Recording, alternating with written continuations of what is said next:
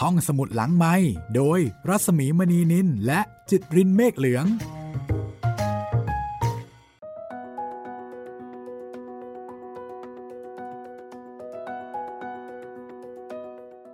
สวัสดีค่ะตอนรับคุณผู้ฟังเข้าสู่ห้องสมุดหลังไม้และความพยาบาทตอนที่ 26 ค่ะ คุณจิตรินค่ะ สวัสดีครับพี่หมีครับ ตอนอวสานของความพยาบาทมาถึงแล้วครับพี่จุดจบของทุกสิ่งทุกอย่างอยู่ที่ตอนนี้นี่เอง โดยเฉพาะอย่างยิ่งนะคะ สิ่งที่หลายคนอยากรู้ก็คือบทสรุปของดินนานในความสัมพันธ์นี้ล่ะค่ะ ก็ไม่แน่ใจเหมือนกันนะคะว่าจะมีอะไรที่เราจะต้องตามต่อไปอีก แต่ว่าจากครั้งสุดท้ายเนาะใน EP ที่ 25 เนี่ย เราก็คงพอเริ่มจะมองเห็นแล้วล่ะว่า บทสรุปของนินนานั้นแหมแน่นอนนะคะ มันไม่ได้ดีเลิศประเสริฐสี เหมือนอย่างที่นินนาเคยคิดเคยฝันเอาไว้ น่ากลัวมากค่ะสำหรับตอนที่ 25 ใช่ครับ กลายเป็นว่าไม่แน่ใจนะครับว่านินนาเนี่ยสติแตกจริงหรือว่า acting เฉย อ่าใช่ไหมคุณจิตเรนๆครับมันก็เป็นไปได้ เพราะว่าแม่นินนานี่อืมร้อยเล่ห์ร้อยเล่ห์เขาเรียกว่าอะไร เพทุบาย ร้อยเล่ห์เพจทุบาย พิษรอบตัวว่าอย่างนี้ดีกว่านะคะครับคือเธอสามารถที่จะแบบเอาตัวรอดได้ตลอด โดยเฉพาะกับผู้ชายค่ะ แต่กับฟาบิโอนี่ต้องรอดูนะคะว่า บ้าจริงหรือบ้าเทียม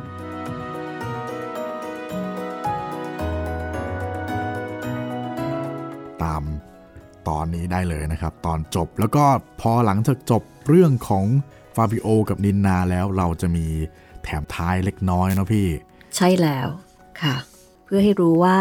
ในขณะที่เราสนุกอยู่กับเรื่องความพยาบาท ซึ่งเป็นนวนิยายแปลเรื่องแรกของไทยในสมัยนู้นเลยเนี่ยนะคะ ในสมัยก่อนนู้นที่ต่ก่อน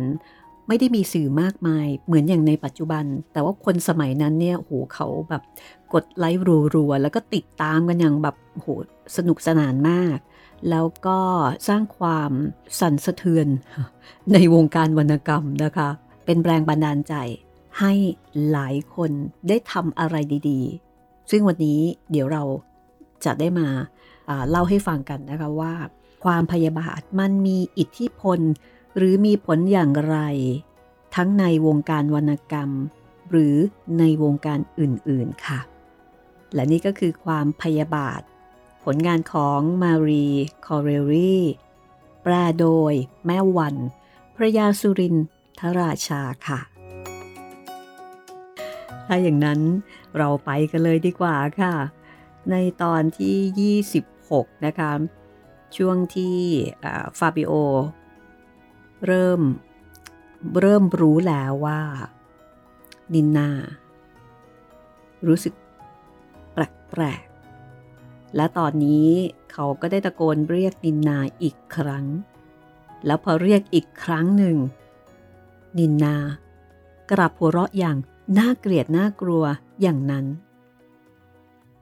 จากนั้นเกิดอะไรขึ้นอีก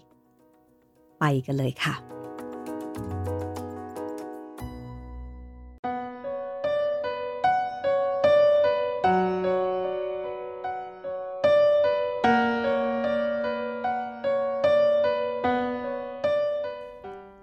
แล้วหล่อนก็หัวเราะอีก หัวเราะอย่างน่าเกลียดน่ากลัวอย่างนั้นจ้าจ๋าจ้าพ่อชื่นใจ พ่อที่รักทำไมจ๊ะจ๋าจ้าเธอเหรอ เธอกิโดของฉันเหรอพ่อเพื่อนของฉัน พ่อเพื่อนของฉันเหรอ ว่าแล้วก็ยกมือขึ้นเป็นเครื่องหมายให้นิ่ง แล้วส่งเสียงอันไพเราะเป็นคำเพลงชมพระจันทร์ และชมนกไนติงเกล ส่งเสียงจ้าในแสงจันทร์ ภรรยาข้าพเจ้า ไม่ได้เป็นหญิงคนเดียวกับหญิงที่นอกใจและขบฏต่อข้าพเจ้าแล้ว ความบ้าเข้ามาครอบงำเป็นเจ้าของเรือนแล้ว เมื่อเป็นเช่นนั้น คนอย่างข้าพเจ้า จะทำร้ายลงคออย่างไรได้ จึงรีบสาวเท้าเข้าไปใกล้ ตั้งใจจะพาออกจากห้องซุย เอาทิ้งไว้อย่างนั้นไม่ได้ แต่เมื่อเข้าไปใกล้หลอนถอยตัวไปห่าง กระทืบเท้าปังปัง และยกมือให้ข้าพเจ้าถอยไปเสีย แกเป็นใคร ตายแล้ว ตายทีเดียว เหตุใดยังมีหน้าทะลึ่ง ออกมาจากหลุมได้ ตาเพ่งมองดูอย่างโกรธ แล้วตบมืออย่างดีใจมาก และหันไปพูดกระซิบ ดูเหมือนกับมีใครกำบังกายอยู่ข้างๆหล่อนเขาตายแล้ว กิโด ยังไง เธอดีใจไหม ทำไมเธอถึงไม่ตอบเล่า ดูสิ กลัวเหรอ กลัวทำไมทำไมทำไมเธอถึงดูหน้าตาซีด เจ้าจ้อยหงอยหงิมแบบนี้ กิโด เธอเพิ่งกลับมาจากโรมหรือนี่ เธอได้ยินอะไรบ้างไหม ฉันเป็นคนผิด ไม่จริง ไม่จริง ฉันยังรักเธออยู่มากอ้าลืมไป เธอก็ตายแล้วนี่นา ตายแล้วเหมือนกัน กิโด ลืมไป ลืมไป เธอจะทำให้ฉันเจ็บช้ำอีกไม่ได้ ฉันเป็นอิสระแล้ว ฉันเป็นสุข เป็นสุข เป็นสุข เป็นสุข เป็นสุข หล่อนยิ้ม และร้องเพลงบทที่ได้ร้องเมื่อครู่นั้นซ้ำอีก ได้ยินเสียงลั่นคึกคึกๆข้างเบื้องบนอีก อีก อีก จะทำประการใดได้ ลาหมอเร่อินคารอนฮาโต นินนาพูดพึมพำแล้วเอามือล้วงลงไปในหีบสมบัติ นะนะเรียมหนึ่ง ไม่มีสอง เยี่ยมหาไหนไม่มีเสมอสอง ซีโมเรนโด ซีฟาสโปซาสโปซาอ่า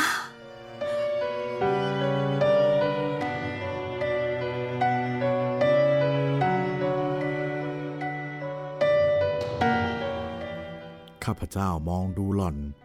อย่างเดียวกับใครๆดูคนตาย ไม่ได้นึกสิ่งใดหมด นอกจากนึกปลงอนิจจัง ความพยาบาทเป็นพอใจแล้ว ข้าพเจ้า จะทำสงครามกับคนบ้าที่นั่งยิ้มหัวเราะอยู่คนเดียวต่อไปไม่ได้ หล่อนไม่มีสติสตางค์อะไรเหลือแล้ว ความฉลาด ความโกง ศูนย์หมดสิ้นแล้ว เป็นคนละคนกันทีเดียว ได้ ตั้งใจ ที่อธิบายแกหลอนอีก เผยริมฝีปากจะพูด แต่ก่อนที่เสียงจะหลุดไปจากปาก เสียงอันดังอย่างน่ากลัว ได้แล่นมาถึงหูข้าพเจ้า เสียงนั้นดังคลื่นใหญ่ ราวกับกองทหารปืนใหญ่ ยิงปืนประดมพร้อมกันทุกกระบอก ก่อนที่ฟาบิโอจะคิดได้ว่า เป็นเหตุอะไร ก่อนที่จะย่างเท้าก้าวไปสู่ภรรยาได้หนึ่งก้าวก่อนที่จะพูดออกสักคำหรือไหวตัวสักชั่วนิ้วหนึ่ง หินและปูนและฝุ่น ก็ร่วงกราวและฟุ้ง ลงในห้องซุยสุสานฟาบิโอถอยหลังไปด้วยความประหลาดใจ เขาตกใจพูดไม่ออก ตาปิดมิดไปเอง โดยไม่ได้ตั้งใจปิดโดยธรรมชาติ เมื่อลืมตาขึ้นดูภายหลังในห้องซุยนั้น ห้องนั้นมืดหมด เงียบสงัด ได้ยินแต่เสียงลมพัดคึกคึกราวกับว่าพระพายก็เป็นบ้าไปด้วย พระพาย หรือลม พัดมาต้องหน้าฟาบิโอ และพัดเอาใบไม้มากระทบหน้าของเขาด้วยซ้ำ จากนั้น เขาได้ยินเสียงครางอ่อยๆ หรืออะไรบางอย่าง สั่นไปทั้งตัว เขาเอามือคลำหาไม่ขีดไฟในกระเป๋า เจอกลักไม่ขีดไฟสมประสงค์ เขาสงบอารมณ์ หักใจให้เรียบร้อย ฝืนใจให้กล้า จึงขีดขึ้น แสงไฟนั้นขมุกขมัว เหลือที่จะส่องให้เห็นอะไรได้ฟาบิโอจึงได้ตะโกนเรียกดัง ๆว่า นินนา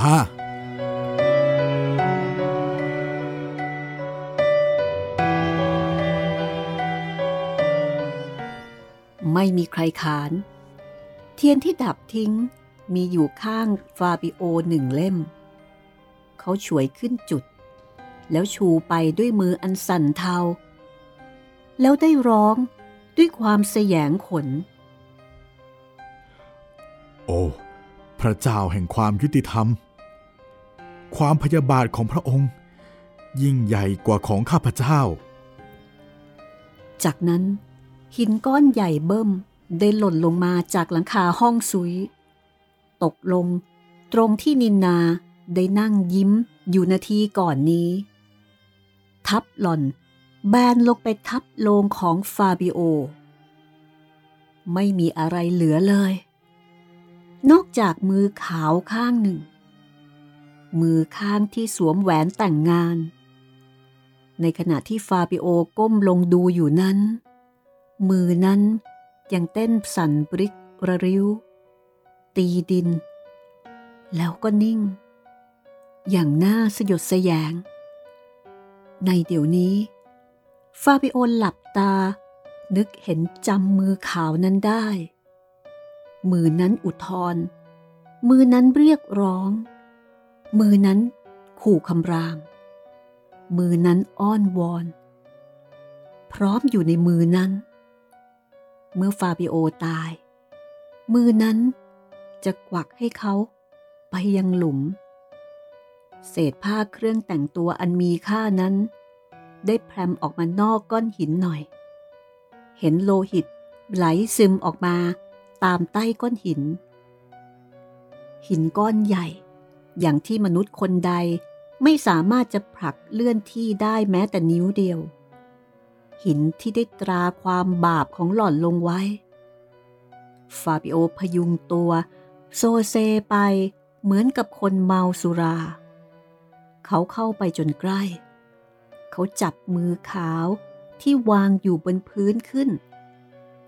ก้มศีรษะลงไป เกือบจูบมือนั้น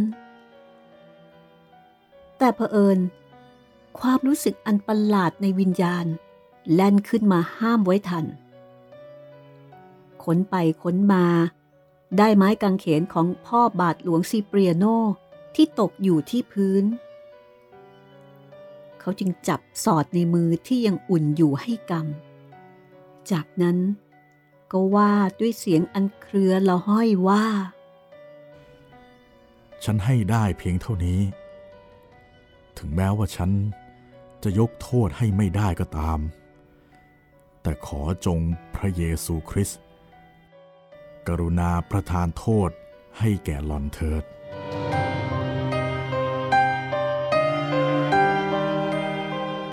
ฟาบิโอปิดตา เพราะไม่อยากจะดูอีก เขาหันหน้า วิ่งมาจนถึงเชิงบันได แล้วก็ดับดวงเทียนที่ถืออยู่นั้นเสีย ความรู้สึกอะไรไม่ทราบทำให้เขาหันหน้ากลับไปมองที่ตรงนั้นอีก และเขาก็ได้เห็นอย่างที่ได้นึกเห็นในเวลาเดี๋ยวนี้ และจะนึกเห็นต่อไปอีก จนตราบเท่าวันตาย ก้อนหินตกลงมาแล้ว ที่ตรงหลังคานั้น ก็เป็นช่องโล่งตลอดถึงข้างบน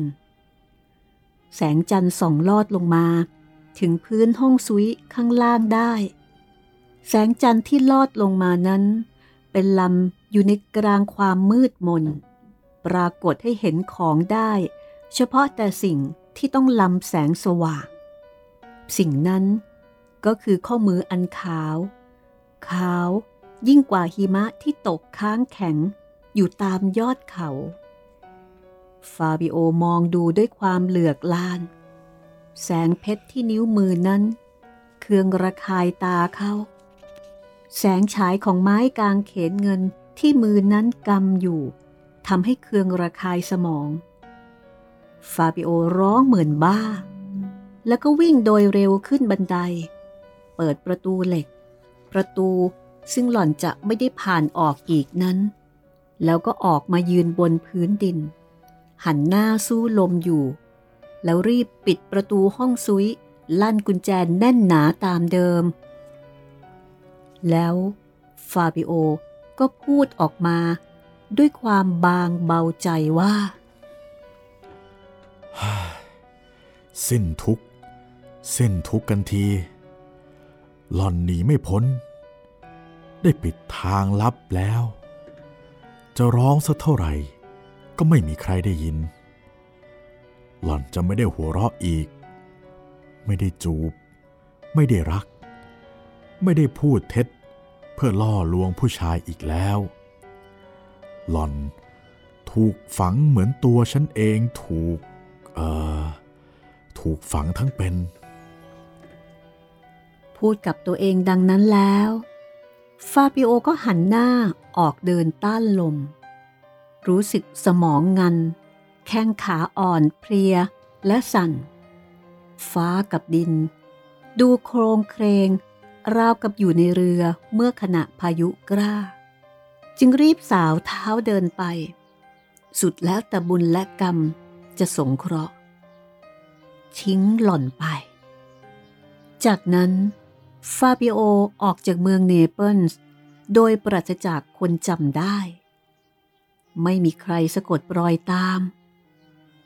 เข้ามาโดยสารเรือใบเล็กลำหนึ่งที่ชื่อรอนดินเนลล่า เพื่อจะไปเมืองปอดสอิด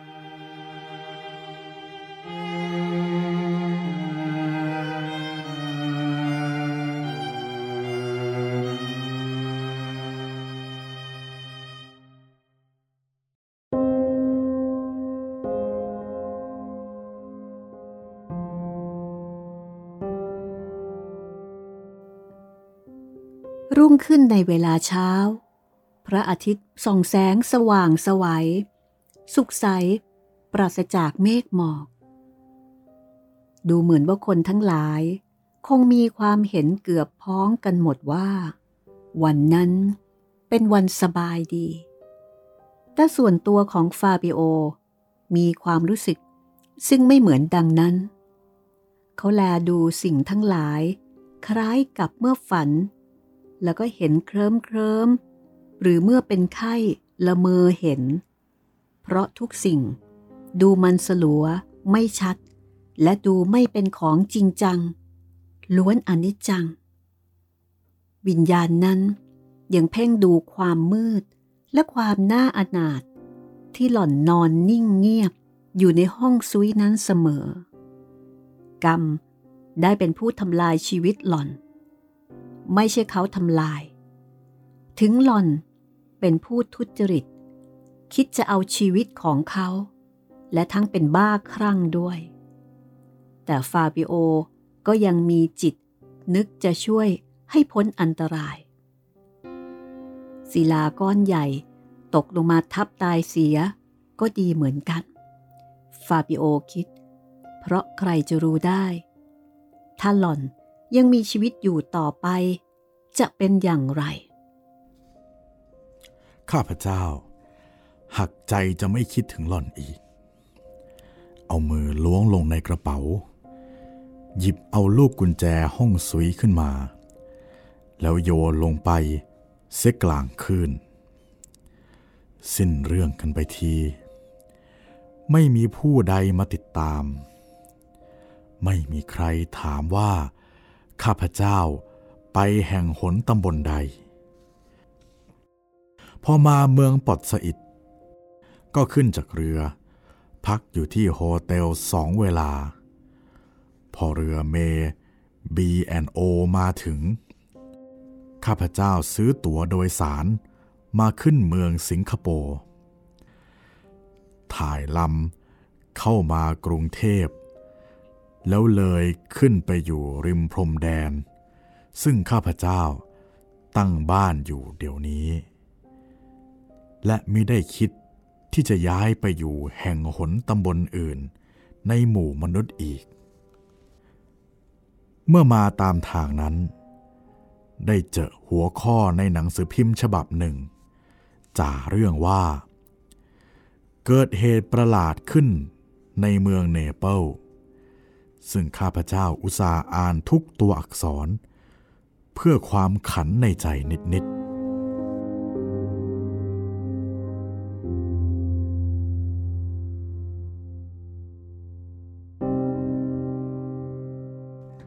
ในเรื่องนั้น มีความว่า เขาเที่ยวลงประกาศหาเคาชโอลิวาในหนังสือพิมพ์ต่างๆ โดยเหตุที่อยู่ดีๆ ท่านเขาผู้นั้น กับภรรยาผู้แต่งงานด้วยกันใหม่ อันแต่ก่อนมีนามว่าเขาเตสโปรมานีมาหายไปในวันที่แต่งงานด้วยกันนั้น เป็นมหัศจรรย์ กระทำให้คนทั้งเมืองเนเปิลส์ตื่นเต้นมาก ศาลได้ออกหมาย เรียกเจ้าของ hotel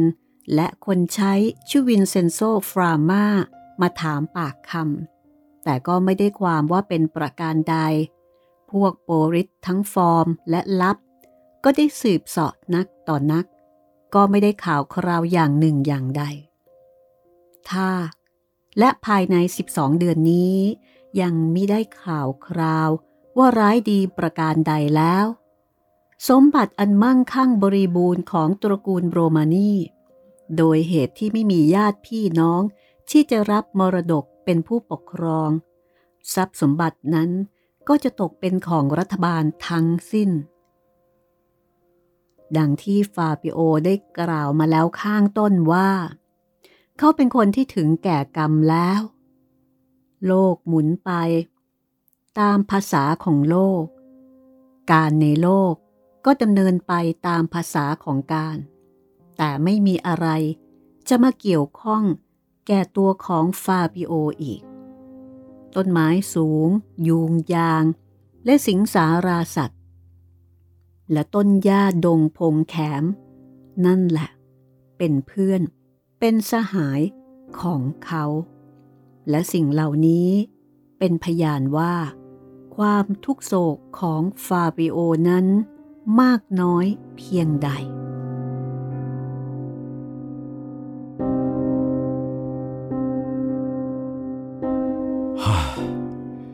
พเจ้า ยังรู้สึกทรมานใจอยู่เสมอ ซึ่งเป็นสิ่งอันไม่แปลกไปจากธรรมดา ความพยาบาทนั้น บัดนี้สุมอยู่บนกระหม่อมข้าพเจ้า แต่ข้าพเจ้าก็ไม่ปรารถนาบนทำอย่างไรได้ เป็นกฎแห่งความชอบธรรม เป็นยุติธรรม ข้าพเจ้าไม่กล่าวโทษผู้ใดหมดทั้งนั้น เว้นแต่หลอน หญิงที่นอกใจข้าพเจ้า ถึงหากหล่อนตายแล้ว ก็ไม่ยกโทษให้ ข้าพเจ้าได้พยายามจะคิดยกโทษให้ แต่ก็ยกไม่ไหว มีหรือ ผู้ชายที่จะยกโทษให้แก่หญิงที่ทำลายชีวิตของตน ไม่เชื่อว่ามี ส่วนข้าพเจ้า ข้าพเจ้ารู้สึกว่า นี่ยังไม่สิ้นสุดเวรกรรมกัน เมื่อวิญญาณของข้าพเจ้าไปจากมนุษย์โลกแล้ว ข้าพเจ้าจะตามวิญญาณหล่อนไปถึงไหนถึงกัน นรกก็นรก อเวจีก็อเวจีหลอนไปไหน อุปมาเป็นอย่างดวงไฟ ข้าพเจ้าก็จะตามไปด้วย เหมือนกับเงาตามไป ไม่ได้ตามเพราะรัก แต่ตามเพราะโกรธ ขอให้ตามล้างผลาญกัน เป็นเนืองนิดเถิน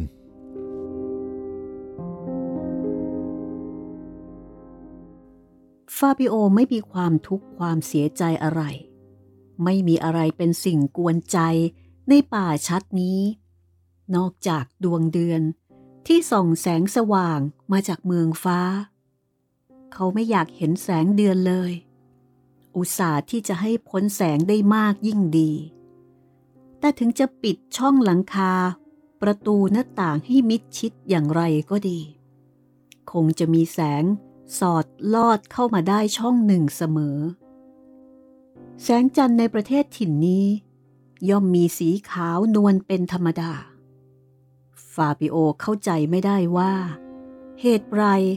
แสงที่ลอดช่องเข้ามาในกระท่อม จึงเป็นออกเขียว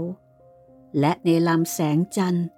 เขาเห็นมือขาวเล็กๆ ซึ่งประดับด้วยเพชรพลอยอย่างดี มือนั้นกระดิกได้ ยกขึ้นเองได้ นิ้วเล็กๆนั้น ชี้มาตรงที่ฟาบิโอเป็นทีขู่ แล้วก็สั่น แล้วก็ค่อยๆกวัก เป็นเชิงบังคับให้ตาม ให้ตามไปยังประเทศ ซึ่งความยินดี สนุกสนาน และความรัก จะไม่ได้มาพ้องผ่านฟาบิโออีกเลย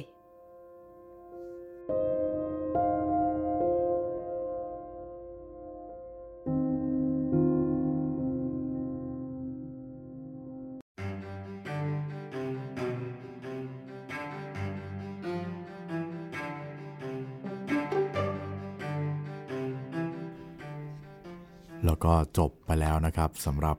ความพยาบาท เหมือนจะกรรมตามสนองอยู่นะครับเนี่ย คุณจิตรินก็อุตส่าห์มองข้ามช็อตเนาะผมคิดว่าจะมีอะไรต่อจากนี้อีกสักนิดหน่อย อ๋อ ไม่มีแล้ว คือมองข้ามช็อต เหมือนกับจะระแวงว่าโหเนี่ย ไม่บ้าจริงหรอก เป็นแผนหรือเปล่าเนี่ยซ้อนกลซ้อนกลอีกรอบนึงอ๋อไม่ใช่ แต่ปรากฏว่า จริงค่ะของทั้งจริบ้าเลยด้วย แล้วก็โดนหินถล่มด้วยนะคะไม่สามารถที่จะซ้อนแผนได้อีกแล้วครับ เรียบร้อยค่ะ คิดว่าสาสมไหมครับสำหรับความผิดครั้งนี้ของนินนา ก็มองมองได้หลายแง่นะครับ ลอง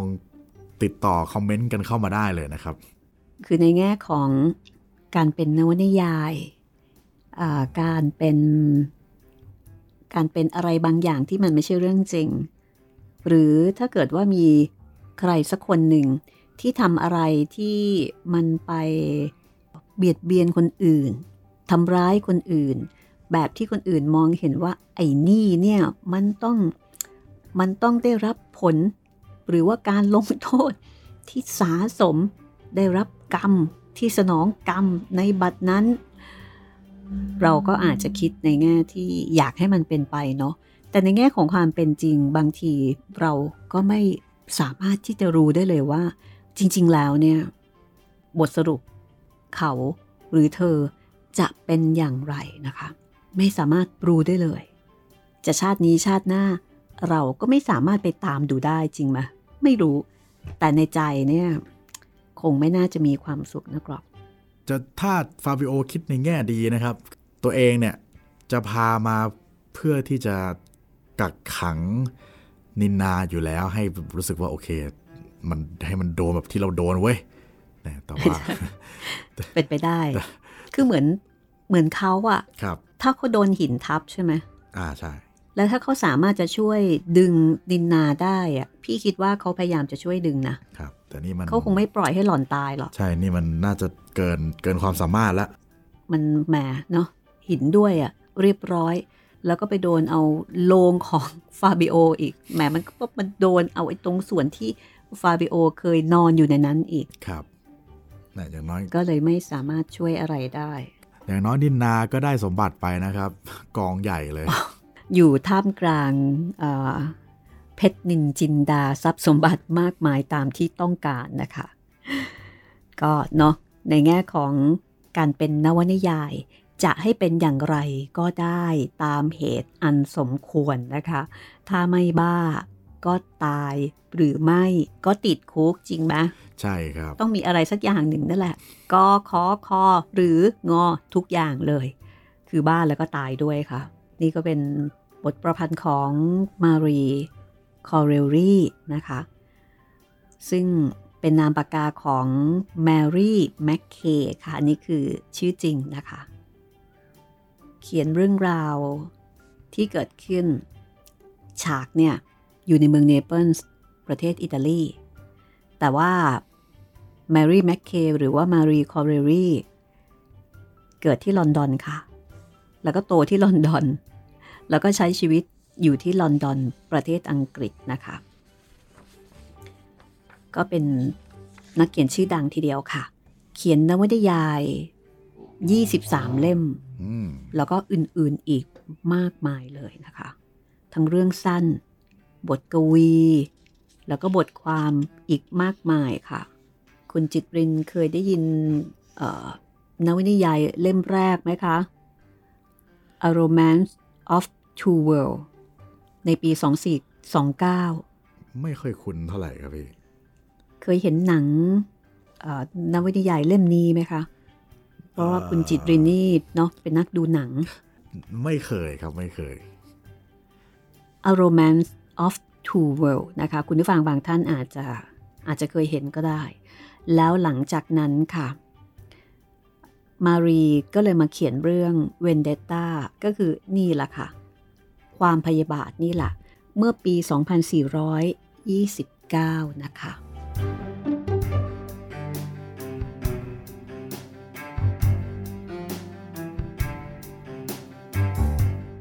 เบื้องหลังเบื้องหลัง เบื้องหลังนักเขียนครับมารีแมคเคหรือว่ามารีคอเรลลีเป็นลูกสาวนอกสมรส เป็นลูกสาวนอกสมรสของชาลส์แมคเคพ่อของเขา เป็นกวี เป็นนักหนังสือพิมพ์ แล้วก็เป็นนักเขียนด้วยค่ะ แล้วมารีเนี่ย ไม่ประสงค์จะต้องอับอาย ในเรื่องชาติกำเนิด ก็เลยแต่งเรื่องครอบครัวของตนใหม่ แล้วก็เปลี่ยนชื่อเป็นมารีคอเรลลีเมื่อตอนตีพิมพ์นวนิยายเล่มแรกค่ะ คือเปิดเผยลำบากอะค่ะ เป็นลูกสาวนอกสมรสอืมก็เลยทั้งทั้งๆที่พ่อเนี่ยแบบชื่อเสียงโด่งดังมากเลยใช้นามปากกาแทน ใช่ เปลี่ยนไปเลย ไม่ต้องไปอับอาย ตั้งตระกูลใหม่เลย ก็เลยกลายเป็นมารีคอเรลรีนะคะ แล้วหลังจากนั้นเธอก็ประสบความสำเร็จอย่างรวดเร็วค่ะ แล้วก็ได้ตีพิมพ์นวนิยายเล่มเดียวจบ ขายดีมากนะคะ เรื่อง The Sorrows of Satan แล้วก็เรื่องนี้เนี่ยตีพิมพ์เมื่อปี 2438 ซึ่งเป็นหนังสือที่กำหนดรูปแบบของนวนิยายสมัยใหม่ค่ะ แล้วต่อไปอีกประมาณสัก4-5 ปีนะคะ 2442 มารีป่วยหนัก แล้วก็เบื่อหน่าย ก็บอกว่ากับความใจร้ายใจดำในลอนดอน เป็นเครื่องหมายคำพูดด้วยนะคะ หนังสือนั้นบอกแบบนี้ค่ะ เบื่อหน่ายกับความใจร้ายใจดำในลอนดอน ไม่รู้ว่าเกิดอะไรขึ้นเราก็ไม่เคยอยู่ในลอนดอนเนาะครับ ก็ย้ายไปอยู่ที่ สแตทฟอร์ดอัฟพอนเอวอนกับเพื่อนสนิทที่ชื่อเบอร์ธาไวเวอร์ แล้วก็ไปไปเขียนหนังสือไปสร้างสรรค์งานเขียนทำงานเขียนหลากหลายรูปแบบจนตลอดชีวิตค่ะ เกิดในลอนดอน โตในลอนดอน เบื่อลอนดอน ไปอยู่ที่อื่นเลยสแตทฟอร์ดนะคะ แล้วก็นักแปลชาวไทยหลายคน แปลนวนิยายของมารีคอเรลลี เท่าที่จะหาข้อมูลได้ในระยะเวลาอันสั้นนะคะ ที่ทางสมาคมนักแปลและล่ามแห่งประเทศไทยได้เขียนเขียนประวัติของมารีเนี่ยก็คือแม่วันที่แปลความพยาบาท แล้วก็มีอีกหลายเรื่องนะคะ เช่น หม่อมเจ้าหญิงสุขศรีสมรเกษมศรีทรงแปลเตลมาหรือว่าเชลมา อันนี้น่าจะคุ้นนะคะคุณจิตริน ก็ก็ยังไม่คุ้นอยู่ดีครับพี่เอาเหรออาจจะไม่คุ้นเลยก็คือหนังชื่อชื่อแล้วว่าเทลมานะครัเชลมามีใช่แต่ว่าไม่ไม่น่าใช่ที่มารีคอลเลอรี่แต่งครับ อาจจะเป็นคนละเทลมาเหรอเดี๋ยวขอไปค้นหาข้อมูลก่อนนะคะครับหรือไม่คุณผู้ฟังก็ส่งส่งข้อมูลมาก็ได้นะ แลกเปลี่ยนกัน แล้วก็มีอีกนะ มาลัยชูพินิษหรืออแม่อนงแม่อนค่ะครับใช่แล้วค่ะเอ่อ แปลเรื่องสั้นผู้คงแก่เรียน จากเรื่อง The Stepping Star แล้วก็ทาสหญิงทาสนี่หมายถึงทาสที่เป็นทาตุกแร่ธาตุไม่ได้เป็นอ่าใช่ใช่ธาตุแร่ธาตุต่าง ๆ นี่ค่ะ คือธาตุหญิง The Withering of a Rose และไปสวรรค์ The Distant Voice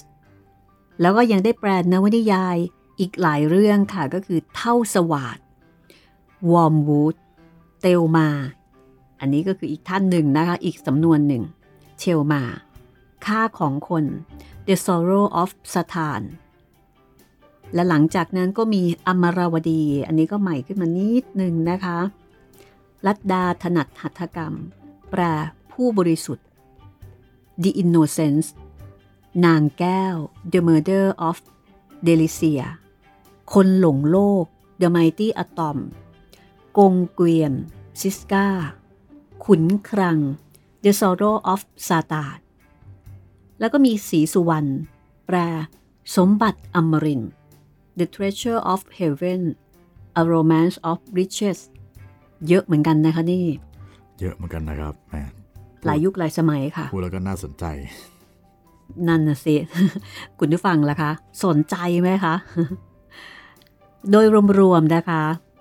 จากสมาคมนักแปลและล่ามแห่งประเทศไทยนะคะ ก็บอกว่างานเขียนของมารีคอเรรี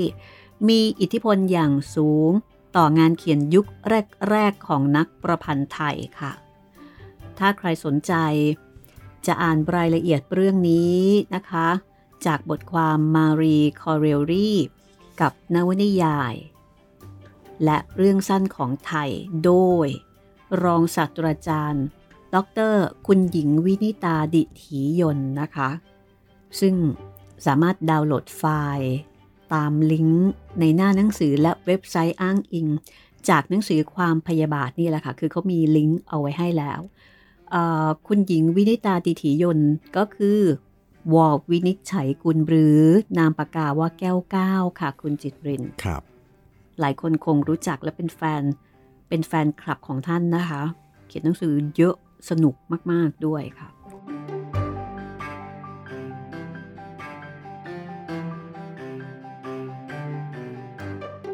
และถ้าเกิดต้องการหาหนังสือเล่มนี้นะคะ ก็เนี่ยละสมาคมนักแปลและล่ามแห่งประเทศไทยผู้พิมพ์หนังสือ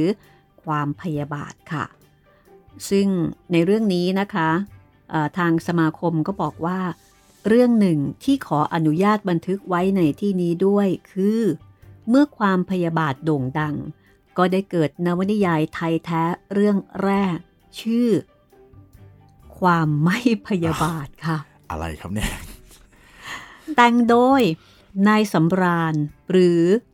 ครูเหลี่ยมบินทุพรามณกุล หลวงวิราชปริวัติซึ่งได้พิมพ์จำหน่ายหลายครั้งนะคะ และปัจจุบัน จะหาอ่านได้ในรูปแบบหนังสืออิเล็กทรอนิกส์นะคะ ก็มีลิงก์เอาไว้ ในหนังสือเล่มนี้นี่แหละค่ะ ก็คือลิงก์เอาไว้เนี่ยเอ่อเป็นลิงก์ของ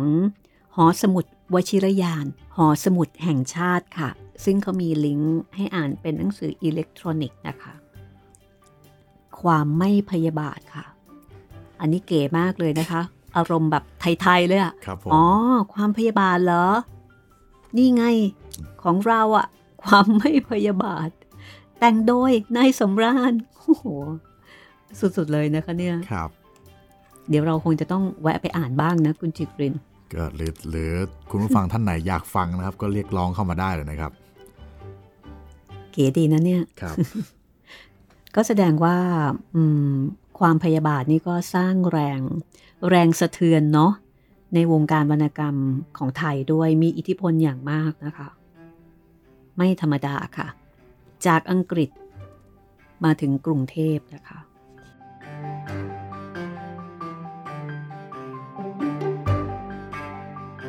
ตอนต่อไปค่ะ หลังจากจบเรื่องความพยาบาทไปแล้วนะคะ โอ้ยังมีเรื่องที่ที่เป็นเป็นเบื้องหลังเนาะหรือว่าเป็นจะบอกว่าเป็นภาคผนวกได้ไหม มันก็จะมีเรื่องราวของบทละครร้องนะครับ ที่เราเคยว่ากันไว้ก่อนจะถึงตอนจบว่า เออ เรื่องความพยาบาทเนี่ยเคยแต่งเป็นบทละครร้องด้วย ใช่แล้ว เดี๋ยวเรามาอ่านให้ฟังกัน น่าจะโหน่าจะจบเลยนะครับเนี่ย สนุกมากอะค่ะ คืออ่านแล้วเป็นอีกอรรถรสหนึ่ง และที่น่าสนใจ แล้วก็กิ๊บเก๋มากๆ เท่มากๆ คือคนเขียน เป็นผู้หญิงค่ะ โอ้โห ตรงกับต้นฉบับที่มารีคอเรลลีเขียนเลยนะครับเนี่ย อืม ไม่ธรรมดาเลยนะคะ แล้วก็ผู้หญิงเขียนในยุคนั้นนะ ไม่ใช่ในยุคปัจจุบัน คือถ้าเกิดว่าผู้หญิงเขียนแบบบทละครร้องเนี่ย มันก็โอเคธรรมดาใช่ไหมใช่ แต่ว่าในสมัยนั้นน่ะมันไม่ธรรมดาค่ะ เพราะฉะนั้น หลังจากจบเรื่องความพยาบาท เรียบร้อยแล้วนะคะ แต่ว่าสำหรับคนอ่านเนาะคือคือแบบคนอ่านจบแล้ว หนังสือจบแล้ว เรื่องจบแล้ว แต่คนอ่านไม่จบอะ่ะ มันยังอินอยู่อะ่ะ ต้องแถมให้หน่อย ต้องแถมให้หน่อย เดี๋ยวจะมีเรื่องแสงทองกับความพยาบาท แล้วก็ภาคผนวกนะคะก็คือบท ละครร้อง ความพยาบาท ฝีปาก น้ำตาลเพชรค่ะ นี่อืมเขาใช้คำนี้เลยนะคะ ฝีปากน้ำตาลเพชร ถ้าปัจจุบันก็อาจจะบอกว่า แต่งโดยบ้ายใช่ไหม แล้วก็พูดถึงชื่อ แต่สมัยนั้นใช้คำว่า ฝีปาก โอ้ก็ในวันนี้นะคะก็จบไปเรียบร้อยสำหรับเอ่อชีวิตของนินนา แต่ ชีวิตของฟาบิโอก็ยังคงต้องดำเนินต่อไป แต่จะอย่างไรอันนั้นก็เป็นไปตามชีวิตของฟาบิโอแล้วนะคะ และสำหรับวันนี้ค่ะ เราก็คงต้องลาไปก่อนนะคะ แต่เดี๋ยวตอนต่อไป เดี๋ยวจะกลับมาอ่ออ่านละครร้องให้ฟัง ซึ่งต้องบอกว่าสนุกมากค่ะ แล้วก็จะได้ได้รสชาติอีกแบบหนึ่ง จากที่เคยเอออ่านนวนิยายของแม่วันค่ะ เอาละคุณจิตรินมีอะไรอยากจะฝากทิ้งท้ายไหมคะ ครับผมก็เหมือนเดิมครับ ฝากช่องทางการติดตามรายการนะครับ ทางเว็บไซต์ thaipbspodcast.com แอปพลิเคชัน Thai PBS Podcast แล้วก็ YouTube Channel Thai PBS Podcast นะครับ รวมถึงถ้าอยากจะติดต่อกับพวกเรา ติดต่อมาได้ 2 ช่องทางครับ ทางแฟนเพจ Facebook Thai PBS Podcast แล้วก็แฟนเพจของพี่หมีรัศมีมณีนินนะครับ วันนี้ลาไปก่อนนะคะ แล้วกลับมาพบกันใหม่ ตอนต่อไปตอนพิเศษ สวัสดีค่ะ สวัสดีครับ